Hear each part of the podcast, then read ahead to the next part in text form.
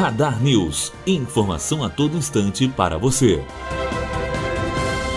O Senado da Argentina rejeitou na madrugada desta quinta-feira, dia 9, o projeto de lei que legalizaria o aborto no país. Mas a discussão sobre a interrupção voluntária da gravidez deve voltar ao Congresso do país vizinho ainda este mês. Bianca Oliveira, aluna do terceiro ano de jornalismo, direto para a rádio Unifoa. Radar News, informação a todo instante para você.